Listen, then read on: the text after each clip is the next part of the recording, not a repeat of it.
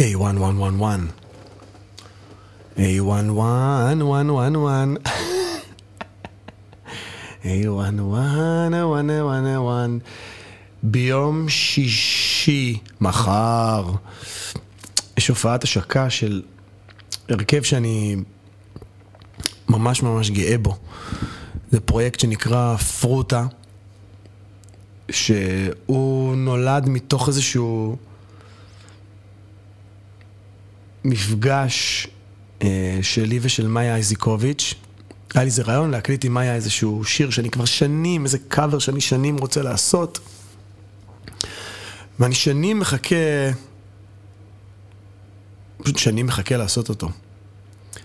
ואז אה, אני ומאיה נפגשנו, מאיה כזה חזרה לגור בצפון, והכרנו, וכתבתי עיבוד, והיא באה לאולפן, וזה היה כאילו, fuck, איזה יופי. איזה מוזיקה, איזה שירה, איזה ביצוע, איזה, איזה חיים. יש לזמרת הזאת כוח, גם באיך שהיא מדייקת, פשוט מדייקת בצלילים, איך שהיא פוגעת בצלילים, וגם איך שהיא מגישה. וכל ה, הדברים האלה שהיא יכולה לעשות, שאי אפשר להסביר אותם. איך שהיא מגישה, ואיך שהיא... הם, ה vibe שלה וה, והאנרגיה שלה הם כל כך uh, מלאות חיים ו- ומלאות בגרוב ובסול ובדיוק האיזון הנכון בין ישראליות לאמריקאיות, ל- לאירופאיות, ל... פשוט מאוד מאוזן בקטע מגניב. כמו טעם מגניב כזה. והקלטנו את הסקיצה, או זה היה סוג של סקיצה כזאת, ועף לי המוח, ואמרתי, טוב, אני אעשה עם זה קליפ, זה מה שאני אעשה עם זה. נעשה קליפ, נפרסם את זה ביוטיוב, וזהו, וכמובן ש... לפחות ככה חשבתי, אמרתי לעצמי, טוב, לא יצא עם זה כלום, אחרי שסיימנו, ולא לא עשיתי עם זה שום דבר, כי אני לפעמים כל כך נדלק ממה שאני עושה, המוזיקה סוחפת אותי כל כך רחוק, שאני לא חושב בהיגיון. זה כמו איזה סם כזה. אתמול הייתה לי שיחה עם איזה... עם איזה אבא של תלמיד, ו... ו... לא זוכר איך הגענו לדבר על זה בכלל, אבל אמרתי לו שאני... שאני נסחף, כאילו, מהמוזיקה. שהמוזיקה מגדירה את המצב רוח שלי הרבה פעמים. המוזיקה מגדירה אם היה לי יום טוב, או אם היה לי יום לא טוב. היא כאילו, ההצלחה שלי באותו יום במוזיקה מאוד מאוד משליכה על היום-יום שלי. אין מה לעשות, אני כאילו, מאז שאני מחוות על מוזיקה, אז אני מחוות על מוזיקה. אז אה, זה נראה לי הגיוני.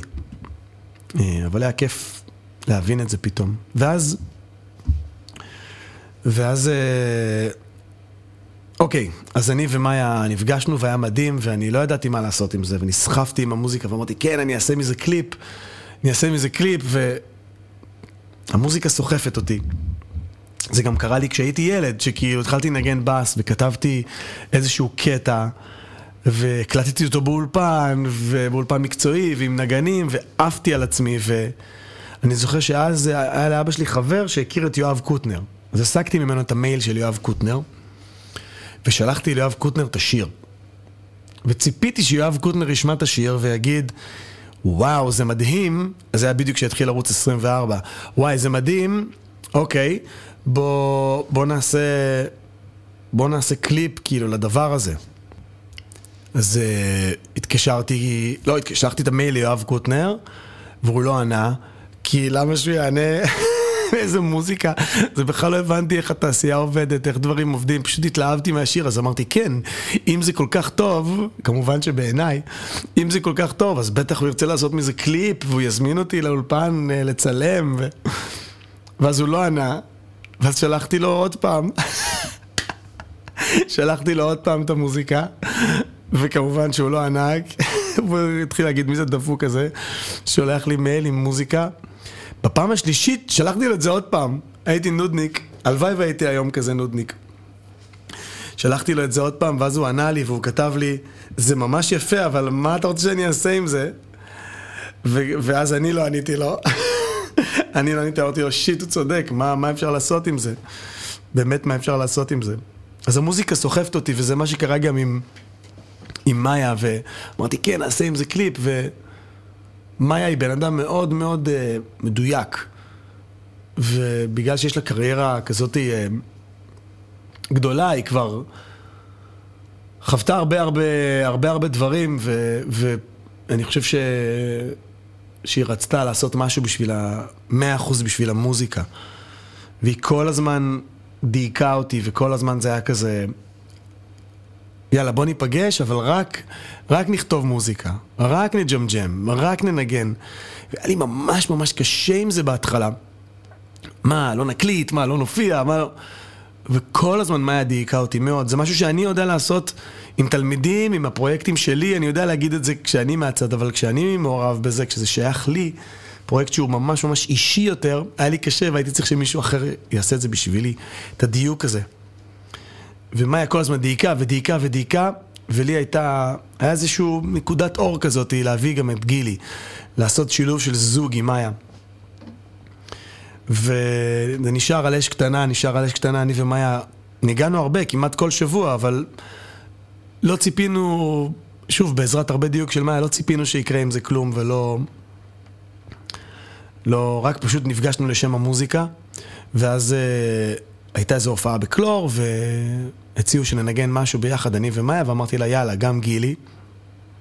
היא, היא שמעה על גילי בדרך מאוד מוזרה, שאימא של מאיה פעם לקחה את גילי טרמפ, וגילי אמר לה, כן, אה, את אימא של מאיה, אז אני הולך לנגן בשיר שלה, ומאיה אמרה לי, מה, גילי, יש לך איזה תלמיד שהולך לנגן בשיר שלנו? היא לא, היא לא הבינה מה, מה זה אומר גילי, כאילו, איזה מוזיקאי מטורף הוא. ומפה לפה ניגענו, ומאיה הבינה את הכוח של, ה... של ההרכב הזה בהופעה, ו... וגם אני הבנתי באותו רגע, ו... וזהו, וככה נולד ההרכב הזה, פרוטה. אמ, שאנחנו גם עושים מוזיקה מקורית שלנו, גם מוזיקה של מאיה וגם קאברים. וזה הכל נולד מתוך לאהוב לנגן ביחד, לא מתוך שום כוונה מסחרית ולא מתוך שום כוונה לצאת החוצה ולהתפרסם, רק מתוך המוזיקה, וזה ייאמר לזכות מאיה שהיא הייתה כאילו המובילה בעניין הזה של קודם כל המוזיקה, קודם כל האמת של המוזיקה. וכמעט, כמעט כל חזרה היא כאילו דיוויין, אנחנו מאלתרים ואנחנו נפגשים ואנחנו עושים צחוקים ואנחנו פשוט עושים אחלה מוזיקה ויש הערכה מאוד גדולה שלי אל מאיה ושל מאיה אל גילי ושל גילי אל מאיה וכאילו יש איזשהו משולש כזה שעובד מאוד מאוד טוב ומחר, יום שישי, אמ, יש בעצם הרביעי לדצמבר יש אה, הופעת השקה במסגרת גלילאו, שזה הפסטיבל של נועם קשרי פה בגליל. אמ, זה יהיה מצולם, והופפולי זאת תהיה הופעה טובה, אבל כאילו אתמול הייתה חזרה מדהימה, ואמרתי לעצמי, טוב, לא אכפת לי איך תהיה הופעה. היה חזרה, לא אכפת לי, לא אכפת לי איך תהיה הופעה. וזה בכלל משהו שאני עובד עליו, לנסות שעוד יותר לא יהיה אכפת לי. זאת אומרת, כן להתאמץ, כן להשקיע עד זוב דם, אבל שלא יהיה אכפת לי מהתוצאה. שיהיה אכפת לי להיות נוכח ברגע, שהמוזיקה תהיה my best, כאילו doing my best. זו הייתה באמת חזרה מדהימה אתמול. אני חושב שאולי בגלל זה נולדה האמרה הזאת של אה, חזרה מעולה, הופעה גרועה. שתמיד כשיש חזרה טובה לפני הופעה, אז ההופעה יוצאת גרוע, כי אולי משהו בחזרה הטובה יכול כזה, מהאנרגיה הקוסמית הזאת של, של הופעה טובה, יכול להתבזבז במרכאות על חשבון החזרה, הג'יוס הזה. אבל אה, אפשר, אפשר אה, באמצעות מדיטציה ובאמצעות מחשבה ובאמצעות התכוונות. מדיטציה לאו דווקא לשבת על כיסא ולעשות אום, כאילו, גם לגלגל כבל ב, ב, כאילו במודעות. יכול, אני מוצא שזה מאוד מאוד עוזר לי להתכוונן. הייתה לי גם הופעה ביום שני, השבוע עם ביץ, וגם נסעתי מלא כדי להגיע להופעה ועשיתי מאמץ, ובדיוק באותו שבוע הייתה לי איזה הערה ש... לא באותו שבוע, שבוע, שכאילו, ככל שאני מתאמץ יותר בשביל הופעה, הרבה פעמים אני מרגיש שאני פחות נהנה, וניסיתי לחשוב על דרכים איך אני יכול עדיין להצליח להביא דיוק בהופעות, וקלטתי שאפילו אם אני מגלגל כבל, אפילו אם התאמצתי והגעתי להופעה מבית הלל לרעננה, והבאתי ציוד, ועזבתי את הבית כזה באמצע ארוחת ערב עם הילדים. אם אני אגלגל כבל ואני אסתכל על הכבל ואני אנשום, ואני אעשה דברים רגע לאט, אז זה, זה מחזיר אותך למציאות, כי להופיע זה דבר לא כל כך הגיוני. לא התקדמנו כזה הרבה מלפני שלושת אלפים שנה, אלפיים שנה, אלף שנה, לא יודע אם אבולוציונית משהו פיזית השתנה בנו. והופעה זה לא היה בתכנון של האבולוציה. וזה לפעמים הרבה פעמים מרגיש לי כמו דבר לא הגיוני לעשות, לעמוד מול אנשים ו... ולהופיע. וצריך, אולי פחד במה אצל אנשים זה, זה פשוט עניין של כאילו, שלא, אף אחד אף פעם לא הסביר להם שזה מלחיץ, כן, שזאת סיטואציה ממש ממש מלחיצה. ובתקופות שאני למדתי ימימה, כשגרתי בתל אביב למדתי שנתיים ימימה עם שמעון, ובתקופה הזאת הבנתי שההתחלה של שינוי, כשאתה רוצה ליצור איזשהו שינוי, זה קודם כל להודות, לא בבעיה, אבל להגיד, להכיר, להסכים, לראות את העניין הזה. וזה מתחיל בזה שאתה אומר את זה קודם כל, לפחות זאת הפרשנות שלי, אתה קודם כל אומר, אוקיי, אני מפחד להופיע. לא שזאת הייתה העניין, אבל אה, לא משנה, נגיד שזה זה. ואז מתוך ההודעה הזאת, הכנות הזאת עם עצמך, אפשר להתקדם הרבה יותר מהר וביעילות, יותר ממהירות, ביעילות. ו... אני כבר לא זוכר איפה הייתי ומה רציתי להגיד, אבל כן, אני מקווה שזאת תהיה הופעה, הופעה טובה ואני אה, דיברתי על זה שלא הגיוני, כאילו, לא הגיוני להופיע, כן, וזה, וזה עוזר גם בהופעות, זה עוזר גם בחוויה הלא הגיונית הזאת. לימדתי איזה שבע שנים במחנה קיץ יהודי בבולגריה. כל שנה הייתי נוסע לשלושה שבועות עם אשתי, אחר כך גם עם, אה, עם מעיין, כשהוא נולד, והייתי מלמד שם מוזיקה. ובערב סיום הייתה לנו הופעה, היה לי שם מין הרכב כזה, ובאחת מהשנים הגיעה ילדה מישראל, אנג'ל, קראו לה אנג'ל, הילדה מישראל קראו לה אנג'ל. אנחנו עומדים לעלות לבמה, רבע שעה לפני ההופעה, עשר דקות לפני. היא נעלמה. ואני כאילו, where is עדן? where is עדן? where is אנג'ל? where is אנג'ל? אז כולם אומרים she went downstairs, run, זה היה כזה run, הם היו מדברים ככה, run, she went downstairs. אני יורד למטה, רץ להביא אותה, כאילו הילדה יושבת לבנה, לא מוכנה להופיע. ואני כאילו, יש לי עשר דקות לגרום לילדה הזאת כאילו לעלות לבמה עכשיו ולנגן, ואני כזה אומר לעצמי, מה אני יכול לעשות כדי לגרום לה עכשיו לעלות ולנגן? היא לא רוצה לנגן. הילדה לא הולכת, לא הולכת לנגן עכשיו. מה אני עושה? ואמרתי, טוב, כנות, אני פשוט אדבר איתה בכנות. ואמרתי לה בדיוק את זה. אמרתי לה, אנג'ל, תסתכלי עליי רגע, היו לה דמעות בעיניים, התכופפתי אליה ואמרתי לה, להופיע זה הדבר הכי מפחיד בעולם. אני מה זה אבין אותך אם את לא תעלי עכשיו על הבמה. אם את לא עולה עכשיו על הבמה, אני ממש אבין אותך. זה יהיה אפילו הדבר ההגיוני לעשות. זה מה שאמרתי לה. כאילו הלכתי all in עם הקלפים של המורה למוזיקה. אמרתי לה, אל תעלי על הבמה, אני מבין אותך. אבל אז קלטתי שאני כאילו הולך להישאר בלי כלום, ואין פה שום לקח, כמעט אין לקח מהדבר הזה. ואז הוספתי ואמרתי לה משהו כמו, אבל תדעי שאם חשוב לך לשיר, אז את איכשהו צריכה להתנהל ולהופיע גם עם הפחד. וזה הפתרון. כשמפחדים, עולים להופיע עם הפחד. מכירים בו, אומרים, אני פוחד, ועולים עם הפחד. אומרים לו שלום, נותנים לו יד, עולים איתו לבמה, ואומרים לו, אתה פה לידי, אני אוהב אותך, אתה חלק ממני, ואנחנו נעשה את זה ביחד. אם אתה לא רוצה, אתה לא חייב להישאר. אבל אנחנו עושים את זה ביחד, כי אני צריכה לשיר. ו... איזה מצחיק אם אני אגיד, עדן לא עלתה לשיר ומאז לא ראיתי אותה, אבל זה לא מה שקרה.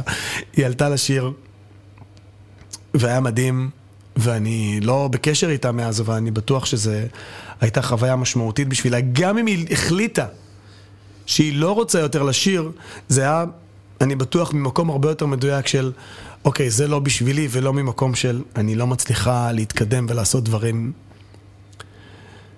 כשאתה אבא, אתה, אתה רואה את זה עם הילדים. אני לימדתי את מעיין, אבא של דנה לימד את מעיין לרכב ואני המשכתי אותו אחר כך. וכשרכבנו, אני זוכר שכאילו לא הייתה ברירה חוץ מלא להקשיב למעיין כשהוא פוחד.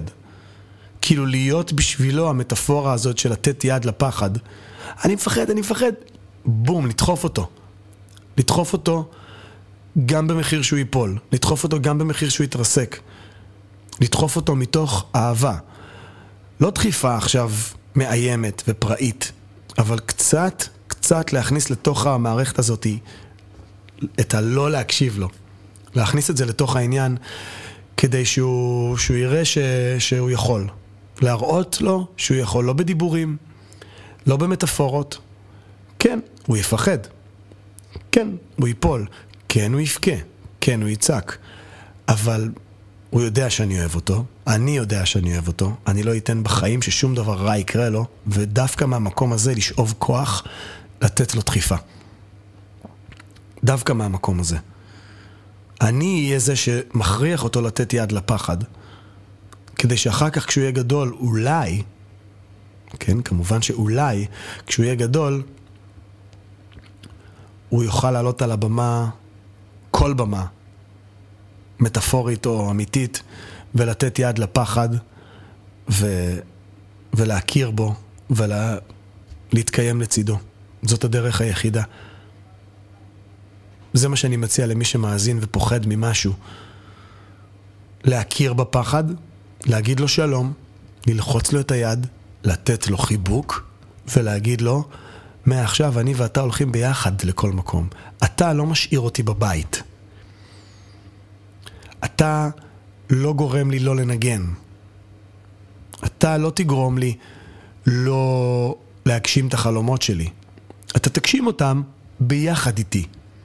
אנחנו נעשה את זה שלובים. כן, זה יהיה כרוך בסבל. כן, אתה רוצה להרזות? תסכים להיות רעב. תסכים להיות רעב. לא מורעב, לא בתת תזונה, לא בחוסר בריאות, תסכים לדחות סיפוקים. כן. אתה רוצה להופיע, מלאפאקר? בוא, תדחה את הסיפוק הזה של ל- לתת לפחד, ל- להרגיע אותי, ותעלה לבמה. פוחד. אתה תתרסק, יכאב לך, בסוף אתה תצא חזק. מה, זה קל לעלות לבמה בזאפה עם יוני רכטר, או עם לא משנה מי זה לא יהיה, ו- ולפשל לפעמים? ברור, זה יכאב לך. אתה תחשוב שאף אחד לא ירצה לנגן איתך יותר בחיים, ואולי אף אחד לא ירצה לנגן איתך יותר בחיים. אבל זאת הדרך היחידה. אני זוכר שפעם אחת אה, ניגנתי עם יוני בזאפה, ואני נגן, הייתי, אני כבר לא מנגן איתם כמה שנים כבר, איזה שנתיים, אבל החלפתי את יוראי בהרכב הזה, ויש לי מלא תווים, אין חזרות בהרכב הזה, יש רק תווים, וכל כך, היה כל כך כיף. זאפה ירושלים מלאה, שני שירים לקראת הסוף, אנחנו מנגנים את uh, ילד הולך דידם פה דידו, מלא אקורדים, מלא אקורדים. טוב, אני התאמנתי על השיר בבית, יוני סופר, 1, 2, 3, 4, זאפה מלאה, על הוואן, צליל לא נכון. בס, שישה מיתרים, פול ווליום. אנחנו כבר חמש שניות בתוך השיר ואני קולט שכל מה שאני קורא מהדף לא נכון. השיר ממשיך, טל נותן גרוב, כולם מנגנים, ואני מנגן לא נכון. אוקיי, אני מתעשת על עצמי, רן, אתה כנראה היית בתיבה הלא נכונה, כנראה שלא ספרת טוב, יש מלא אקורדים, תתאפס על עצמך. תוך כדי I'm faking, faking it, אבל אני קולט שאני ב crisis. השיר מתנגן, והבאס מנגן לא נכון.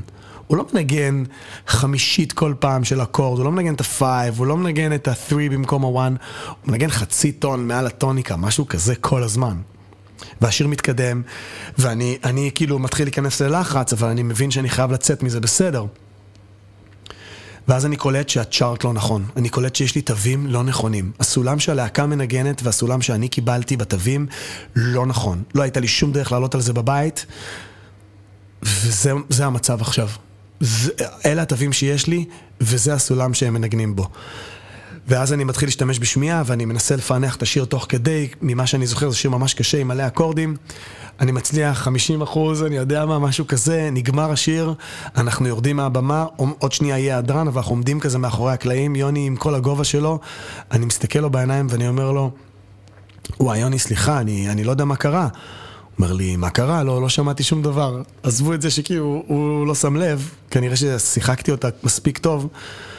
אבל אז הוא אומר לי, כן, או, העלינו את זה בחצי טון ולא אמרנו לך, לא שלחנו לך את התווים הנכונים.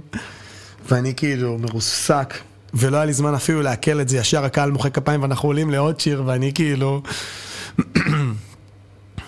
כמובן שזה הוריד לי את הביטחון, וכאילו... עכשיו אני חייב לעלות עם הפחד לידי.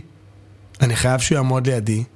אני חייב להתמודד עם זה שיש בקהל מלא מוזיקאים שיודעים מה קרה עכשיו. יכול להיות שהם מאשימים אותי, יכול להיות שהם, אני לא יודע מה, אבל אני חייב עכשיו להתנהל עם הדבר הזה. אז יש סיטואציות שהחיים מכריחים אותך. אשתך יולדת, אתה חייב להתמודד. כאילו, הילד נפצע, אתה חייב להתמודד. מישהו מת, אתה חייב להתמודד. דפקת את השיר, אתה חייב להתמודד. ואפשר לייצר את זה גם ככה. כשאתה אומר לפחד שלום, לוחץ לו את היד ואומר לו, אנחנו עושים את זה ביחד, חביבי. ביחד.